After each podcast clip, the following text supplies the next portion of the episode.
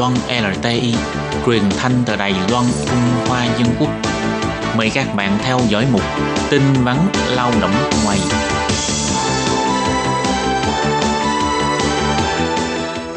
Khi Nhi và Thúy Anh xin chào các bạn. Các bạn thân mến, các bạn đang đón nghe chuyên mục tin vắn lao động. Trong phần tin vắn lao động của ngày hôm nay, Thúy Anh và Khiết Nhi xin mang đến cho các bạn hai thông tin như sau. Thông tin thứ nhất, lao động di trú người Việt Nam và Thái Lan làm việc trong ngành sản xuất cần phải nộp danh sách cho Cục Y tế địa phương trước khi làm xét nghiệm. Có thể kết hợp xét nghiệm virus COVID-19 với khám sức khỏe 3 ngày sau khi nhập cảnh. Và thông tin thứ hai, thành phố Tân Bắc đề nghị tăng thêm 7 ngày tự theo dõi sức khỏe sau khi lao động di trú kết thúc thời gian cách ly kiểm dịch. Và sau đây xin mời các bạn cùng đón nghe phần nội dung chi tiết của bản tin vắn ngày hôm nay.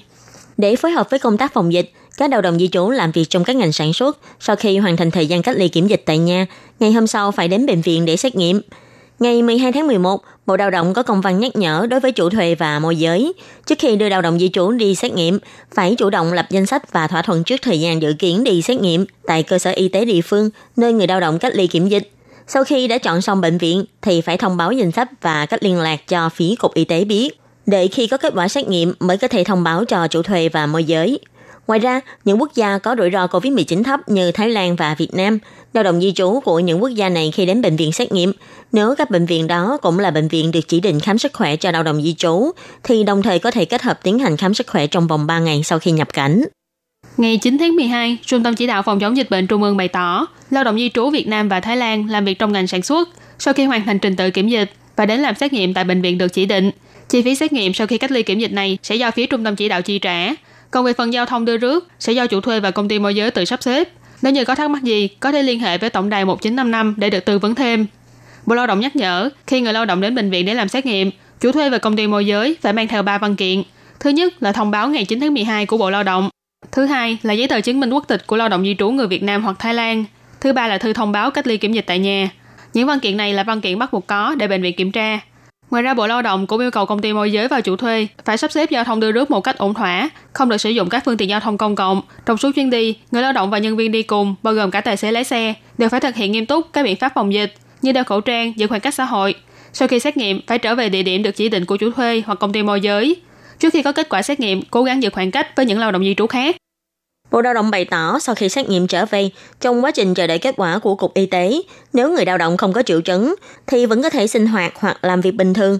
Tuy nhiên, vẫn yêu cầu là người lao động phải thực hiện các biện pháp phòng hộ như đeo khẩu trang, thường xuyên rửa tay, không dùng tay chạm vào mắt, mũi, miệng vân vân, không được đi ra ngoài, cũng như không đón các phương tiện giao thông công cộng, tránh tụ tập đám đông khi không cần thiết, giữ khoảng cách xã hội, như không ăn ở nơi công cộng hoặc trong nhà hàng, không ăn chung với người khác – kiến nghị chủ thuê và công ty môi giới đặt suất ăn cho người lao động, để trở về chỗ ở chỉ định rồi mới ăn, đồng thời chú ý các thói quen vệ sinh như là rửa tay trước khi ăn.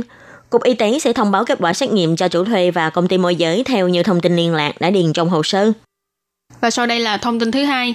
Ngày 9 tháng 12, trong cuộc họp ứng biến tình hình dịch bệnh, thị trưởng thành phố Tân Bắc ông Hồ Hữu Nghi bày tỏ, gần đây liên tục có trường hợp lao động di trú nhập cảnh bị xác nhận nhiễm virus COVID-19 trong thời gian cách ly kiểm dịch cho thấy rõ tiêu chuẩn báo cáo kết quả xét nghiệm PCR của mỗi nước đều khác nhau, nên có thêm quy định chặt chẽ hơn đối với lao động di trú nhập cảnh. Ông đề nghị phía Trung ương yêu cầu lao động di trú nên tiếp tục ở lại khách sạn phòng dịch hoặc ký túc xá phòng dịch sau khi hết thời gian cách ly kiểm dịch để tự theo dõi sức khỏe thêm 7 ngày. Đợi khi xác nhận không có triệu chứng thì mới có thể trở về làm việc cho chủ thuê.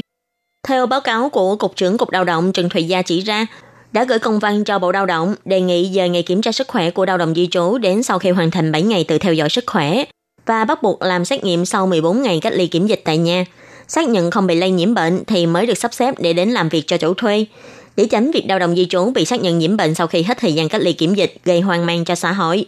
Ngoài ra thì Cục Lao động thành phố Tân Bắc cũng đã đến nhà xưởng của các chủ thuê có tuyển dụng lao động di trú làm việc trong ngành sản xuất để tuyên truyền hướng dẫn, nhắc nhở chủ thuê và công ty môi giới nên để lao động di trú tự theo dõi sức khỏe thêm 7 ngày sau khi hoàn thành trình tự cách ly kiểm dịch, thực hiện rửa tay thường xuyên, đeo khẩu trang, đo thân nhiệt vào buổi sáng và tối, quản lý phân khu ký túc xá, phân chia thời gian ăn uống và tắm giặt của người lao động để tránh tiếp xúc xã hội, giảm rủi ro lây nhiễm tập thể.